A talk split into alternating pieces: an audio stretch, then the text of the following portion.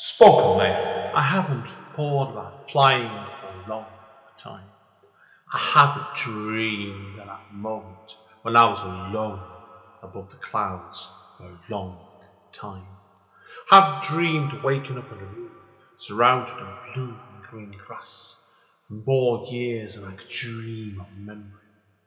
I haven't walked back into the past or scratched on the doors of my origins, where it all came from, since I held up that cape for the last time. Return to Kent Town 10th Year Anniversary Edition is a revised version of Andy N's first poetry book. The book can be purchased from Amazon and it contains numerous additional material. Spoken Label. Hi, it's Andy N from Spoken Label. Thank you today for streaming or downloading another episode of Spoken Label. Spoken Label was originally set up on beginning of 2016 and as of speaking has currently nearly 300 sessions. The full archive is available on Spoken Label full stop bandcamp.com although it is available for free for stream and download if you wish. I am always grateful for any sort of kind of donation to enable me to keep the running costs of this podcast going. And enjoy. Take care. Bye bye. Spoken Label. Hi guys, I'm Dan, Spoken Label, back in the house on a bloody hot Friday evening as well. Now, the good thing today is the gentleman speaking to, and I'll let him introduce himself in a minute. It sounds like where he lives over in America. It's even hotter than where we are in England. It's bloody hot in England at the moment. So, Ron, seriously, mate, first of all, would you like to introduce yourself to everybody? Tell them who you are, where you come from, and what starts off your creativity. Of course, thank you. Uh, my name is Ron Lahr. I live in Spokane, Washington, which is about a four hour drive east of Seattle, Washington, which is the big city in our area. Um, Spokane, Washington's a, about a 600,000 people if you take in all the surrounding area.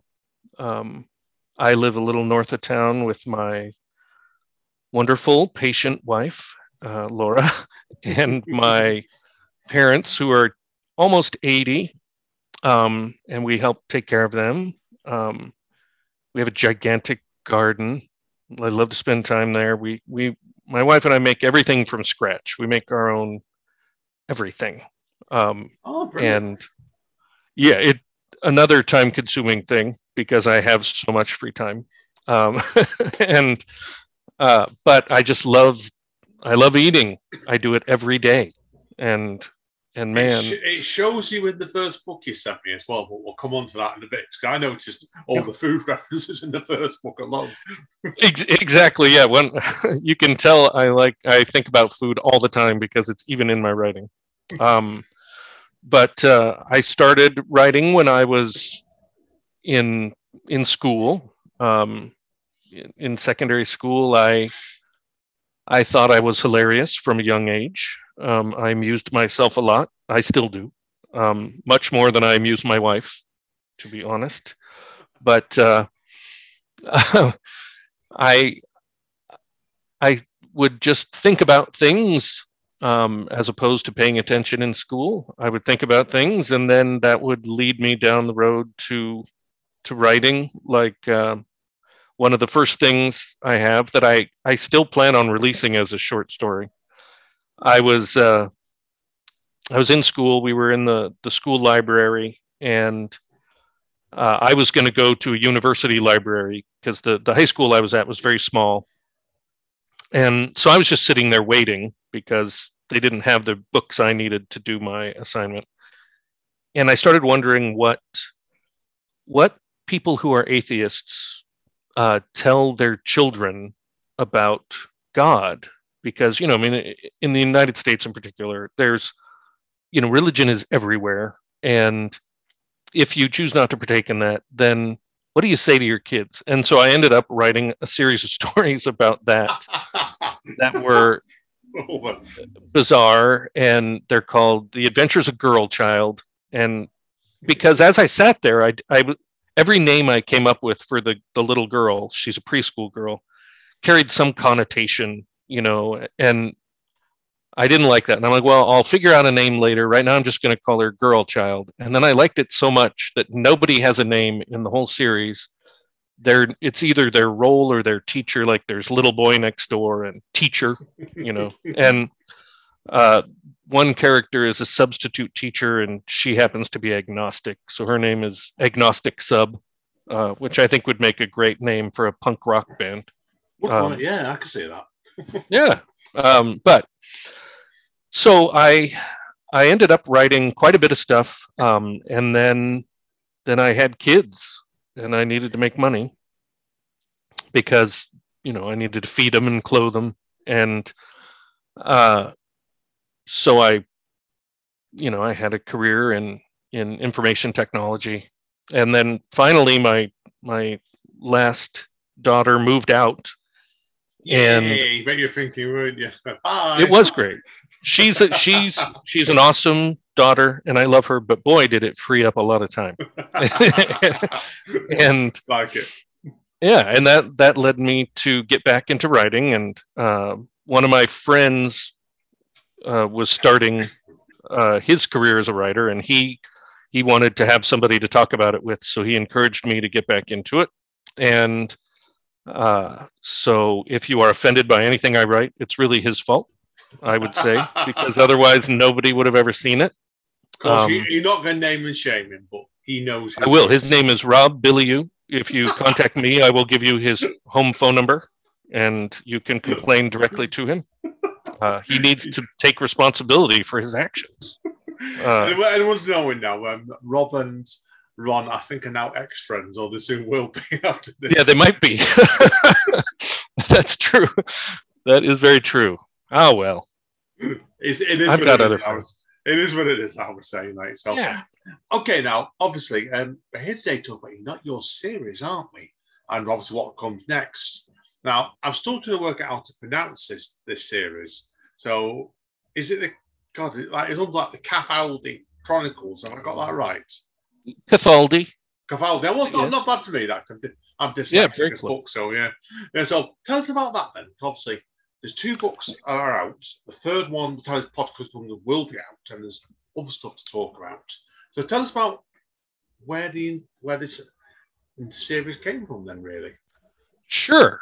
Uh, so, you know, I, I read The Lord of the Rings when I was, you know, very young, and became a fantasy fan then and uh, this is very odd because it makes it sound like I sit around thinking about religion all the time, which I don't, but it it it has influenced my writing. So I was thinking, well, what happens in these fantasy worlds where the gods are real? You know, they manifest. There's no denying the existence of these deities in these worlds. Um, but would there still be not exactly atheists, but people who were just against the idea of worshiping these gods.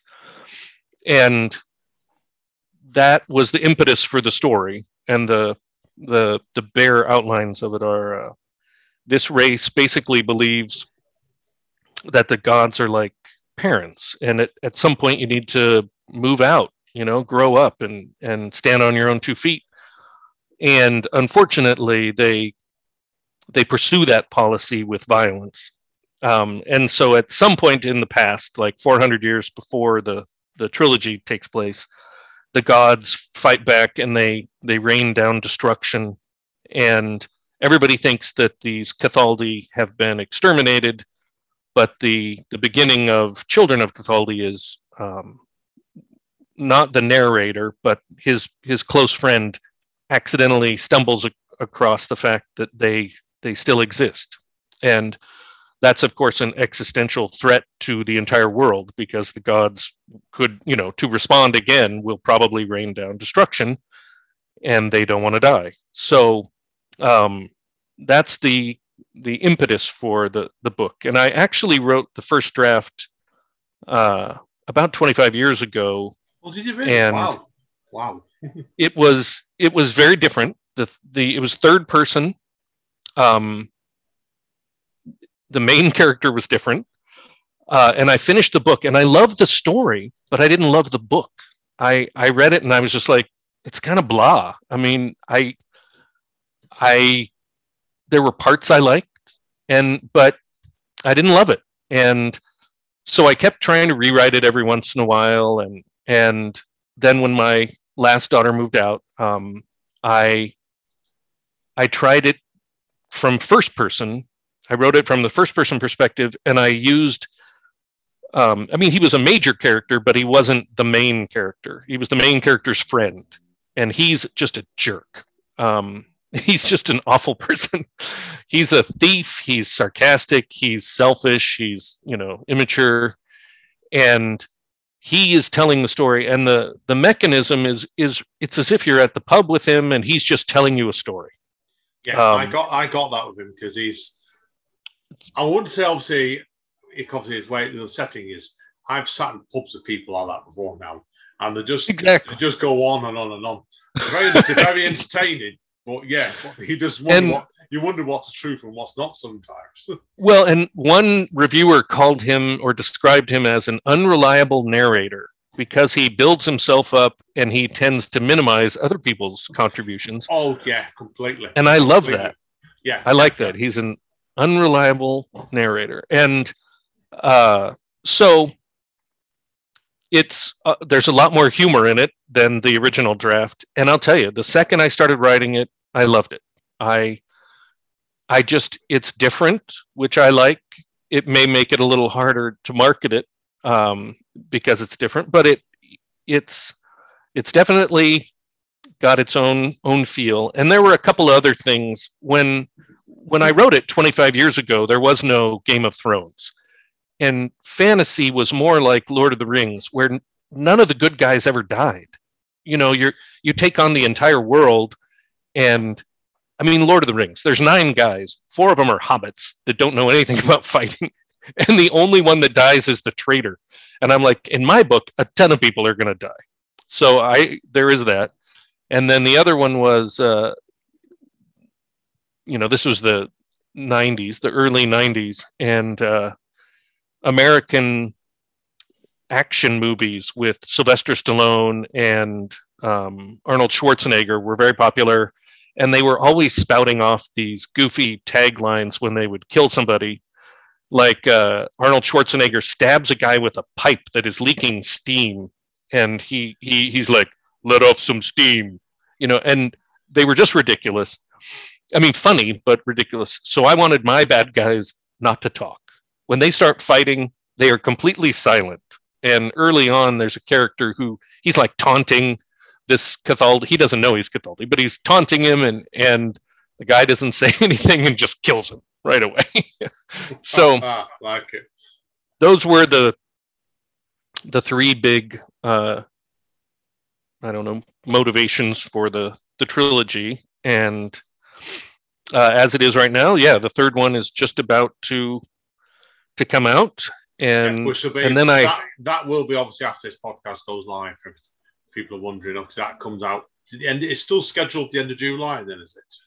No, no. Oh, Due to my personal stuff, it'll be August, August. but um, soon. Just not, you know, editing, rewriting. I got got a little bit more time to spend on it. Um, I don't want it to be junk. You know, I don't want it to stink. um, and then my plan is for the main character, whose name is Dirk, um, my plan is for Dirk. He has a, a job at the end with the, the government, and I want him to become a detective. I want him to do, I'm planning a series of murder mysteries with him because he'll get to go to the places that they've already been in the books. He'll get to interact with these other characters from the books and uh, and solve murders. So no, cool. That's my cool. big plan. Cool. Now, obviously, then, um, back, I want to backtrack for you before we go forward. Um, when you were growing up, then obviously, like obviously, this book was been these books have been planned for some time.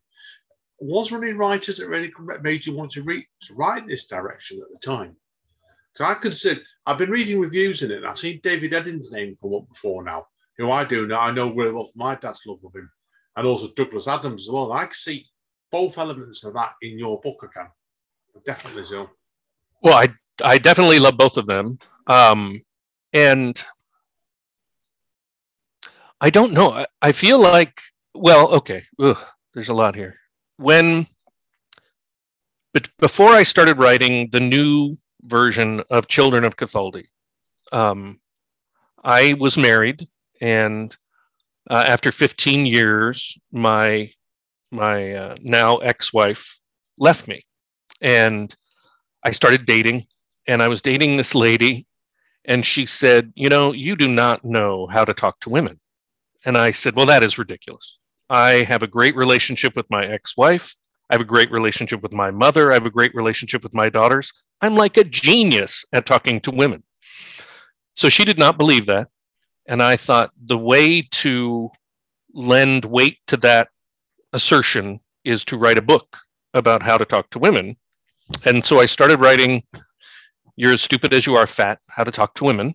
And I was, going, I was going to ask you about this next, actually. I must admit, so brilliant. And it's awful. I mean, the the so I I wouldn't well I created a character to to write the book because it the things he says are so awful and um because he is not it is not politically correct in any way he is very sexist he's he's like dirk but 10 times worse and cool. and so i write this book and and I'm you know keep working on it and that because I enjoyed that. I mean, I think it's funny. I think it's just awful, and uh, no one should ever follow the advice in it. But um, but that really Dirk is like a watered down or or less gross version of the character that that is the supposed author because it's it's by that character with me um, helping out. And uh, originally, I didn't even want to put my name on it because he he just said some awful things. And uh, um, but if I hadn't written that book, if I hadn't written "You're as Stupid as You Are Fat," I don't think I would have written Children of Cathaldi the way it turned out. That that having had the fun experience of writing this book, even though it's coming out later, um, that really informed Dirk's personality, even though he's much more likable than this other guy. And and as the trilogy moves along, you see Dirk with his family, you see him fall in love. I mean, his character does develop and grow, and he's not just the smartass, you know, uh, yeah, yeah, that he is course. in the first book. Of course, I've got an opinion. So there is. I've, I've got an opinion in that. If you want to, obviously, I've not read this this book we're on about. I know about it, but um, I think I've told you before myself, I'm a poet and I've done about a good half of some books. And each book I write is a reaction to the previous book. And that applies, I think, to what you're on about there. Obviously, that book then led into what came next, your fancy trilogy, I suppose, didn't it? Definitely. Definitely. Um, and then uh, I I did we I had a, a as you write, you know, you meet other people that write, and um, one of them said, "I really love the world you created uh, in the Cathaldi Chronicles." And I thought about that, and I thought, well, it would sure be cool to have other people write stories in my world, and I would I would enjoy that. It turns out it's quite surreal to have somebody write about the lo- the locations you've made. I mean, I, I assume it's it, you know it's kind of like fan fiction, but um, but they're really good writers, you know. And so that is very fun. Um, it is very interesting. I I had a a school uh, in India reach out to me. It was a class that teaches English and creative writing. Hmm. So these kids from like ages 8 to 15 were writing in another wow. language stories. Wow. I gave them some prompts and they're adorable. They are just so adorable. And oh. what I'm going to do is a bunch of them are going to be in the book as fairy tales of the various countries in my world. And so a character will introduce the fairy tale and then at the end talk about a kind of a, you know, a, a moral to the story kind of thing. And so that was very fun. Um, and I hope to do more of those. The the anthology is very interesting. Um, and I like writing with people because uh, I did write you know, one of my four books that's coming out is You Get What You Steal, which I wrote with a friend. And we wrote it almost as an exercise where he would sit down and write a page, and then I would write a page, and we'd just hand it back and forth. Um, and of course, that meant a lot of rewriting because it got pretty, you know, disjointed the styles. But it it it was a very fun experience, and I've always enjoyed collaborating. So, yeah, no, people have guessed there now. There is four different books on the way here. Like I'm used to when I talk to writers, John. I'll be honest with you, mate. Say they've got a book on the way, maybe something else can just beyond that. Your case is you're really unusual. You've got four different projects on the go, which is absolutely phenomenal. Now, obviously, um, you've told us a little bit about you get what you steal. Tell us about where this project came from. Oh well, I um, I had it. It's another long story in the sense of time frame. Uh, right after I graduated from high school, um, I had an apartment in a bad part of town, and uh, even though this is a small city, so it wasn't very bad, you know, but it was bad for our area. And I would have friends over every week and we would play poker and, you know, drink beer and smoke cigars and play poker like we were grown ups. And uh, one week, everybody canceled except for one guy. And uh, this was before cell phones. So there was no way to let this guy know Ooh. that there was no poker night. So he shows up and I said, "Hey, why don't we write a short story? You know, you're here. We both like to write. Let's write a short story." And we we decided on um, basically the the story for "You Get What You Steal," but smaller. And we started writing it that night. We thought it was hilarious, and uh, it eventually turned into a novel, which will eventually be a trilogy. And then I was reading a, book called uh, Adventures in Wonder by Harlan Ellison. And it was a series of short stories that he had written with other people. And before each story, he would explain how they wrote it. You know, what was the, the methodology they used to each contribute to the story. And the one where they handed it back to each other one page after another uh, really struck me, even though they were trying to screw each other. So each page, at the end of the page, they were trying to make it a situation you couldn't get out of and we didn't do that. We didn't take an adversarial tone to the process. Um, but it was really, I mean, we sat in the same room on a typewriter. You know, he would type and then he'd hand me the page and I would read it. I had no idea what was going to be there. And then I would say, all right. And I'd sit down and I'd type a page. And uh, we did that for the first draft. And a lot of what is in there is still in there in the book. But the story gets ugly. Um, we both go to college and he went we both went to kind of expensive private colleges and my parents didn't have any money so i was doing it all on loans and scholarships. But his parents did have some money and they told him if you go to a cheaper school we'll not only pay for your school but we will pay for your apartment and your food. You won't have to work. And so he did that and then he had a bunch of free time. I still had to have a job. We're in different states at this point.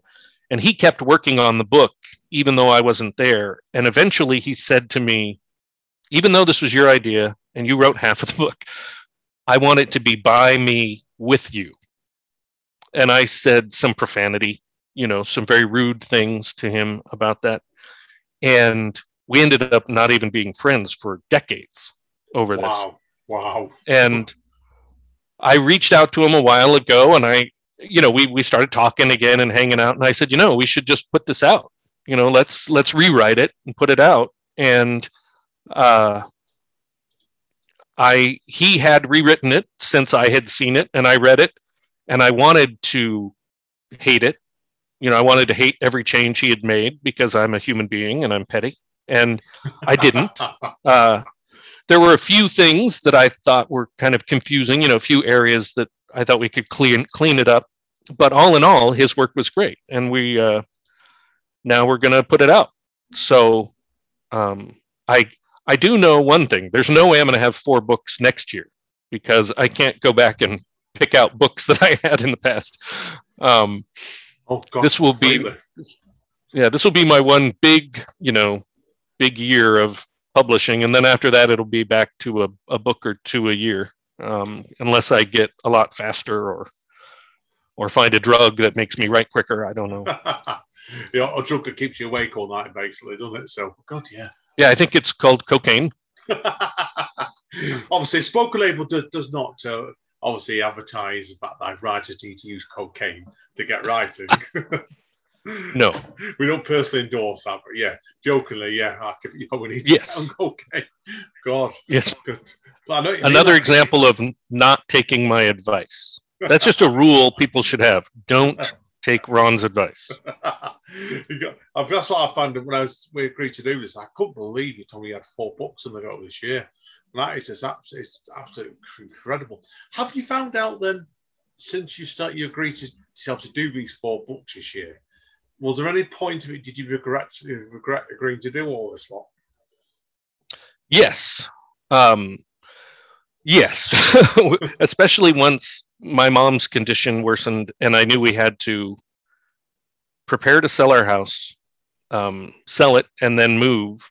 And my wife and I are both kind of pack rats. You know, we just we have so much stuff, and we had to go through everything to decide if we were going to keep it or throw it away or donate it to charity, and that took a lot of time. And then just boxing it up and I, we got rid of so much, but we still have so much. I mean, we're the house we live in now is a four bedroom, three living room, you know, full formal dining room um, house. It's pretty big, and it was just chock full of everything. so wow. knowing I had to do that, and thank goodness we're almost done with that process. Uh, but that really threw a, a, a lot of complications into the process of getting these books done. Um, and and my wife is amazing. I mean, obviously, she's willing to move into with my parents until we build the guest house, and you know, she, she's she's wonderful. Um, but she is not incredibly enthusiastic about my decision to write.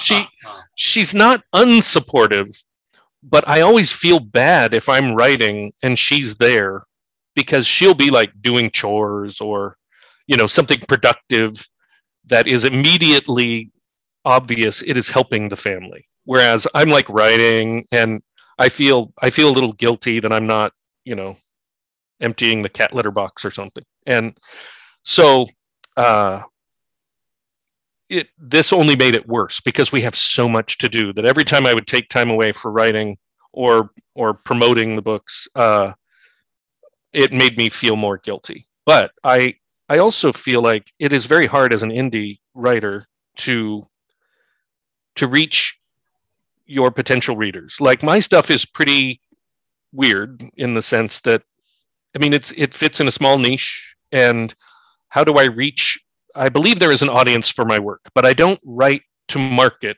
I write what I want to write, and then I hope I can find the people who will like it, who share a similar sense of humor or sensibility.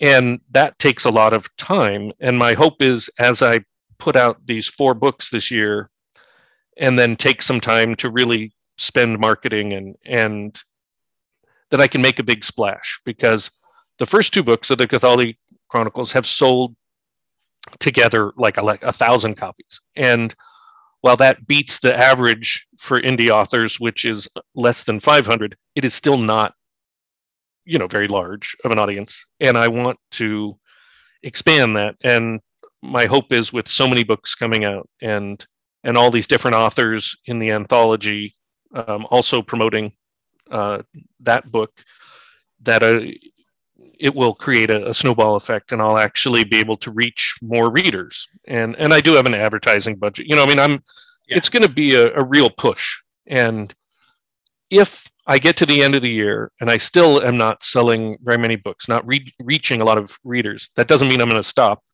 I will, but I will have to uh, reconsider how much time I'm committing, I guess. Um, and you know, because we we we do spend a lot of time on family stuff. We do spend a lot of time on food, uh, and a ridiculous amount of time on food. And so I would have to, you know, I'm not going to give up, but I I don't plan on spending 40 hours a week, say, on writing if I'm selling, you know, 10 books a week. That's just that's not a um that's too much time for too little return, if you know what I mean. Yeah, yeah, no, of course. So, no, good luck everyone. Definitely right. So I said it, mate. We, you've set yourself a good challenge of it, and I think Thank you. I'm always believing you're doing this sort of multi projects that you're doing here. Is it make it make you learn stuff about yourself all the time as writers. Like it was, I'm certainly that sort of artist myself. There, I've often I have I've run several different sorts of projects. I've got I'm a musician, a podcaster, a journalist, and a writer myself, and a co-run a literature night as well. So it's like I think we're doing stuff like you're doing is completely different. Everything is about the experience of it and you learn somewhat from it. I think where someone may, may, may not go back to again, so you may think next year, oh, that worked. I'll do some. I'll how to improve it. That's something you're heading towards next year, probably. That makes a lot of sense. I, I, I mean, I. It has been, yeah, very, a very interesting experience from start to finish. But in the last year, in particular, as I planned this out uh, and then started working towards it. Um, yeah, I, I'm. I mean, I'm happy I'm doing it. I think it is. It is a a worthwhile yeah. challenge. Definitely. Uh, and and I love every aspect of it. The editing is fun. Um, I. It's hard for me because reading uh, other people's work um, I want to be nice. I because I, I don't. I think there's always a way to critique something and not be a jerk about it. And um, so knowing how hard it is as an indie author to break out, I, I could never write a review of somebody's stuff and be mean about it. And I had a friend who who is writing a short story for my anthology, and he he wrote a book with his wife, and he gave it to me to read, and there were some real problems with it. And I was a total coward, and I did not, I did not tell him the honest truth. And then he wrote the short story for my book, and I had to be more, you know, this is now it's my book. I'm like, man, there's some real problems with this, and I gave him a lot of feedback, and luckily he loved it, and unfortunately, he said at the end, he took it all very well. But at the end, he said, now you need to do that every time I give you something to read. And I was like, oh no. Oh, I really dug myself a hole there.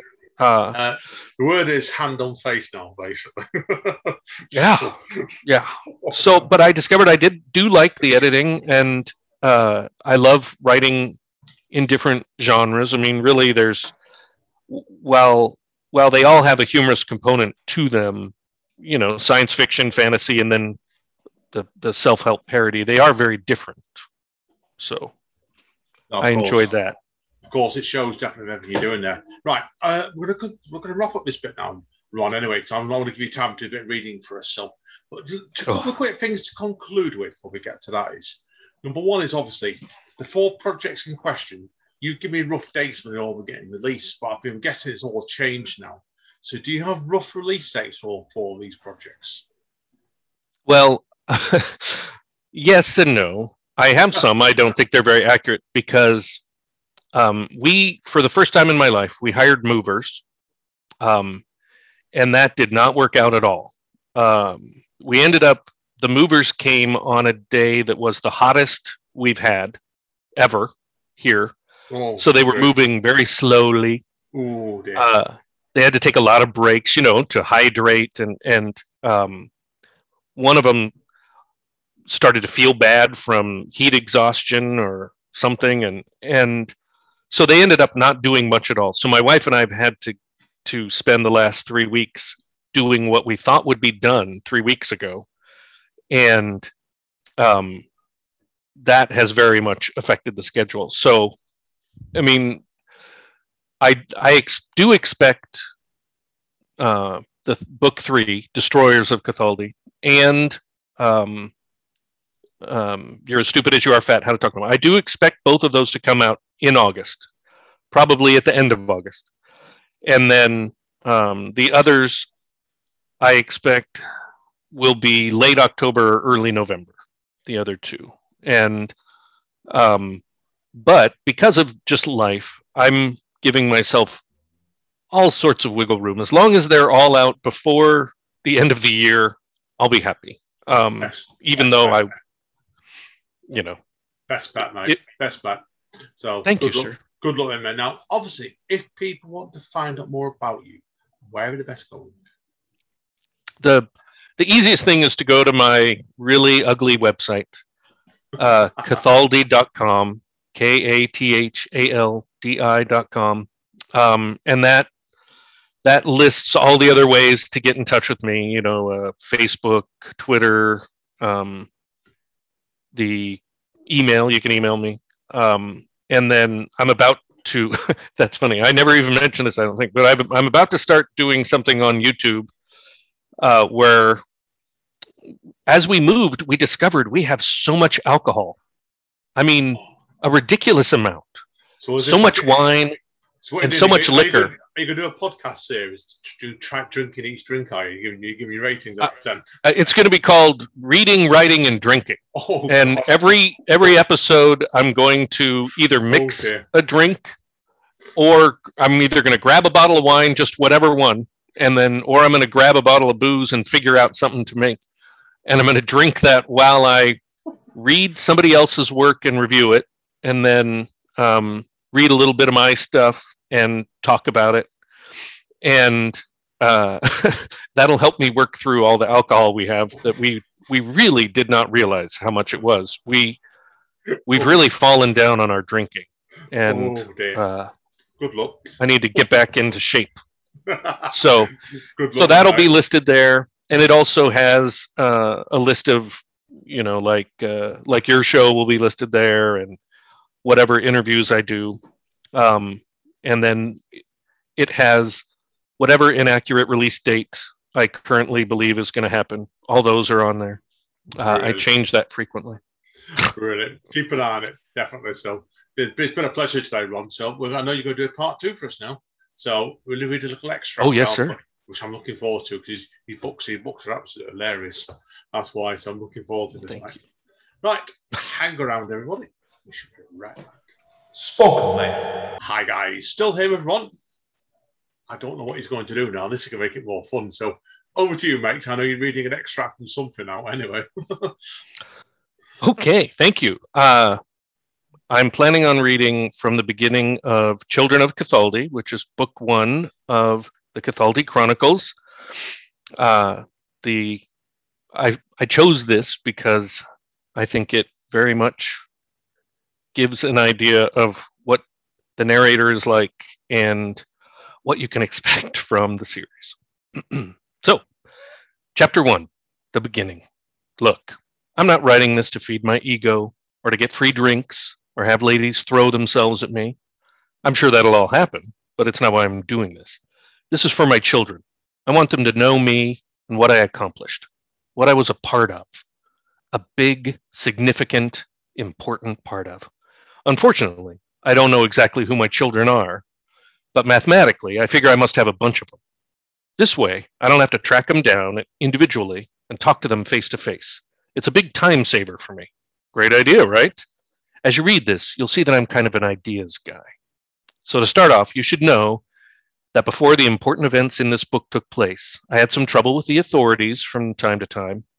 I would not exactly say I was a thief, but that's because thievery has a pretty bad reputation. A lot of other people did describe me that way, and I admit it was accurate. But before I get too far ahead of myself, I suppose I should step back a little, just to the beginning, my beginning.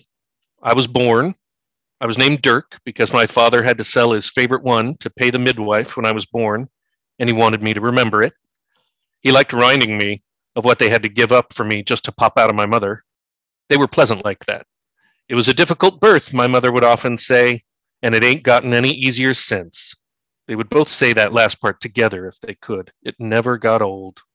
Seriously, never. Still funny. It's hard to say who I got my own awesome sense of humor from because they were both so darned hilarious.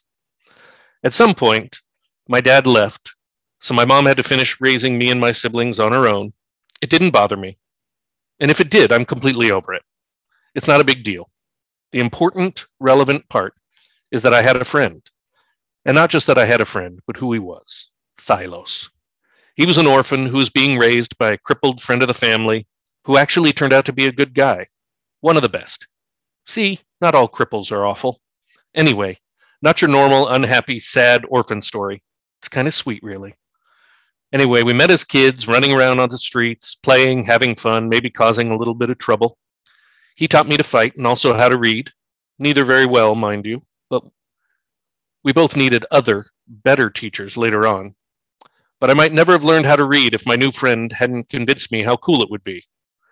I'm not sure he was right about that. It's never gotten me any women, but I'll admit that it has been extremely helpful.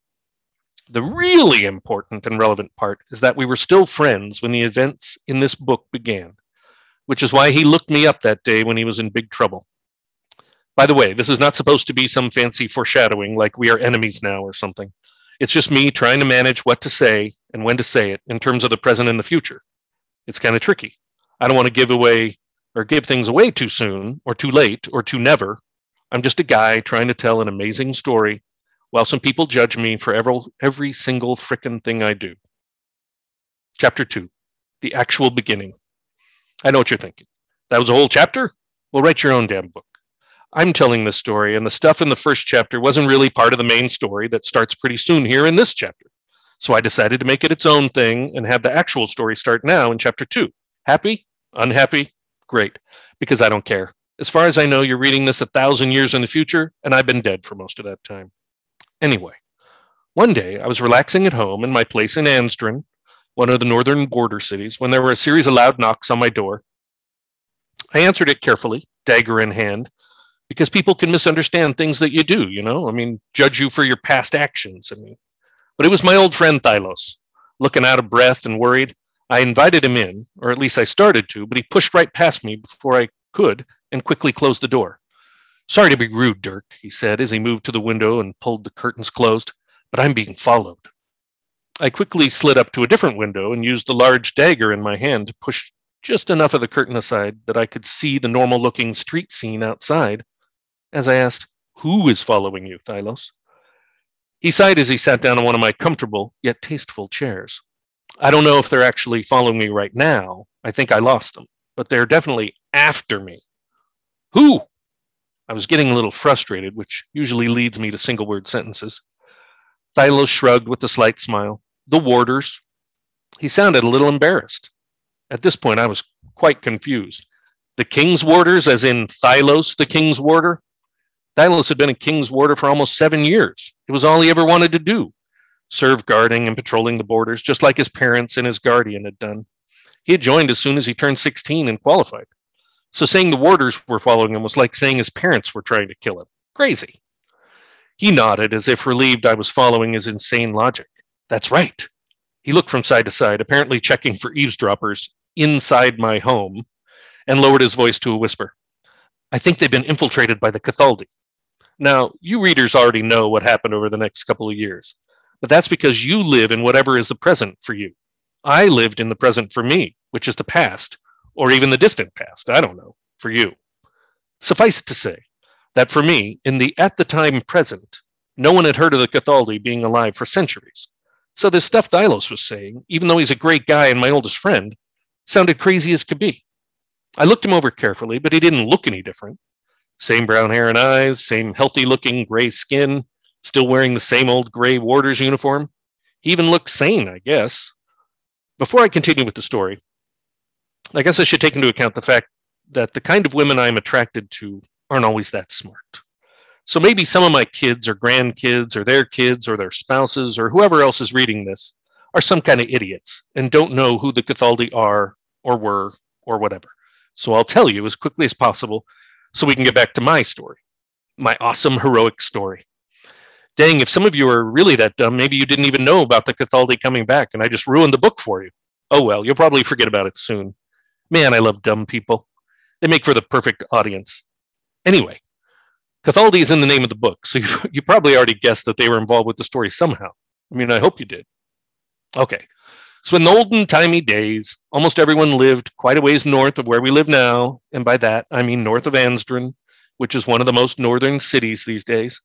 There were supposedly a bunch of islands where everybody lived happy lives, enjoying the sunny beaches. That is until the Cathaldi, who lived on just one of these islands, started stirring up some stuff. The stuff they stirred up had to do with the gods. The reason I'm capitalizing gods is because this wasn't a case of are the gods real? They were definitely real. They weren't interfering or helping, as they called it, all of the time, but they showed themselves now and then. The Cathaldi weren't idiots. They didn't say the gods weren't real. They said we should ignore them that as if the gods were our parents, we needed to move out of on our own and ignore them so we could grow up. As you can imagine, the gods didn't care for that. At first, though, the Cathaldi only lived on one island, and there were almost 100 islands, and all of the rest of them were full of normal people who worshiped the gods the way they were supposed to. So the gods are like, no problem. Our true believers will prevail against these doofuses. Or is that doofuses? I'm not a scholar. Either way, hopefully you know what I'm talking about. But the, the gods are like, we'll be fine. Of course, the gods were wrong.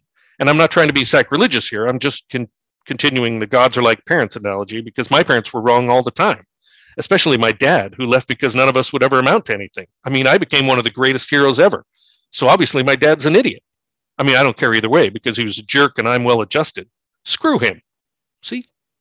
Anyway, the big problem is that unlike most of the other islands who were just trying to get along and didn't care what every other island was doing or thinking, the Cathaldi wanted everyone to agree with them, and even to do what they said. It was like they were the wives, and the rest of the islands were all husbands. So the Cathaldi started attacking the other islands. But they were pretty smart. They only attacked one island at a time. They also prepared, sometimes for years, before they attacked an island. During that time, they would send agents to their target island and try and pave the way for an invasion with bribery or lies or whatever would help them take the island over. At the same time, they developed an entire class of people on the island of Cathaldi who were dedicated to the conquest of the other islands, the warrior monks of Cathaldi. Ironically, taking over the other islands was almost a religion to the warrior monks of Cathaldi. It's ironic because they were basically fighting the idea of religion, right? They argued that no one could ever be considered an adult if any everything they did was dictated by the gods. We have to be able to make our own decisions, they would all shout. Man, I hate those guys. The Cathaldi also had a lot of badass mages, total jerks according to history, but good at killing with magic. So, long story short, they were pretty good at taking over the other islands one by one. The other islands kept acting like, oh, I bet that's the last island they'll take over. No need to band together and crush those creeps. So island after island kept coming under the control of the Cathaldi, but slowly, over decades. They were patient people, those awful, awful Cathaldi. After a while, even the gods started to notice. At the time, they didn't interfere much with the daily lives of their followers, but they still got their strength from the number of worshippers they had. Since the Cathaldi were killing all of the priests on every island they conquered, as well as any followers who wouldn't agree to abandon the gods, they started to notice their strength weakening. Finally, the gods decided to do something about it. They rained down snow and hail and ice and rocks and all sorts of awful stuff and buried those islands under a mile of all those things that I just mentioned. The island people who could fled south to Mindolo, the continent we are on now. At the time, it only had the other races like elves, dwarves, gnomes, and scary monster types living on it. The mountains to the north of our fair city, Anzdren, marked the beginning of the barrier separating us from what used to be a bunch of islands. Since we're attached to that barrier, this became the Mindolan Peninsula, but it's also a continent. Weird, huh? Well, this was about 400 years ago. And nobody had seen or heard of any Cathaldi in all of that time. I'm pretty sure that everybody figured they were all dead. And it's pretty easy to tell a Cathaldi by looking at them. They're all white, super pale white. I'm as gray as they come, like Mindolan men, men and women tend to be. The brown skinned people mainly live in our the western kingdom of Orkin. The different colors of men aren't always friendly with each other. I mean, all of the Mindolans and Arkin don't exactly love each other, you know what I mean? But we all hate the Cathaldi, what with them almost getting us all wiped out by the gods. Now that you know all this, you can see why I was pretty confused to hear that the Cathaldi, who had been extinct for centuries, were after Thylos. But I decided to play it cool because that's how I am. Hmm, it seems like we have a lot to catch up on, I said with a knowledgeable smile while raising one eyebrow, like smart worldly folk do. Thylos laughed, nodding. That we do, Dirk, but a drink might help me get it all out. I looked at him and decided I could use something to drink too.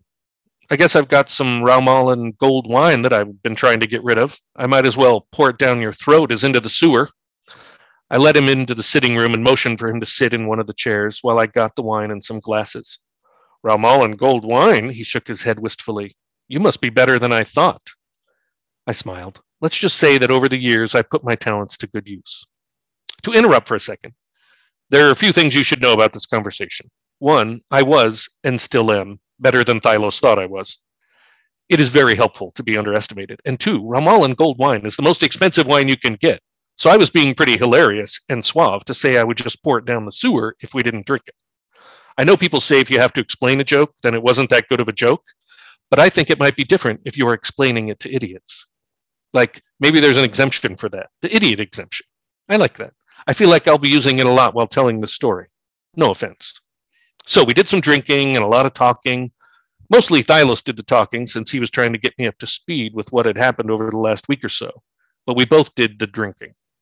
By the time he was finished, we were off of the excellent Raumallen gold wine and onto my normal drink, super crappy and cheap wine. But it was still wine, and once you've had a few glasses, what's the difference? It's just being good with money at that point. I apologize for the fact that I'm going to have to fill you in on what happened to Thylos before he came to my place, but I wasn't there, so it's pretty hard for me to describe what happened as if I were. Plus, I tried writing some stuff into third person, and it was awful.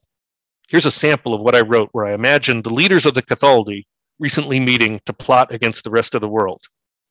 The evil Cathaldi main leader guy walked into an, the evil meeting room early to soak up all the evil vibes from all the evil that had happened there over the last 400 years. Man, we have done some awesome evil, haven't we? Those were great times. He smiled evilly as he perused his evil memories, stroking his little chin beard thing slowly. I can't wait for all the other evil Cathaldi leaders to get here so we can plan some more evil against all those other non super pale people that we all hate so much.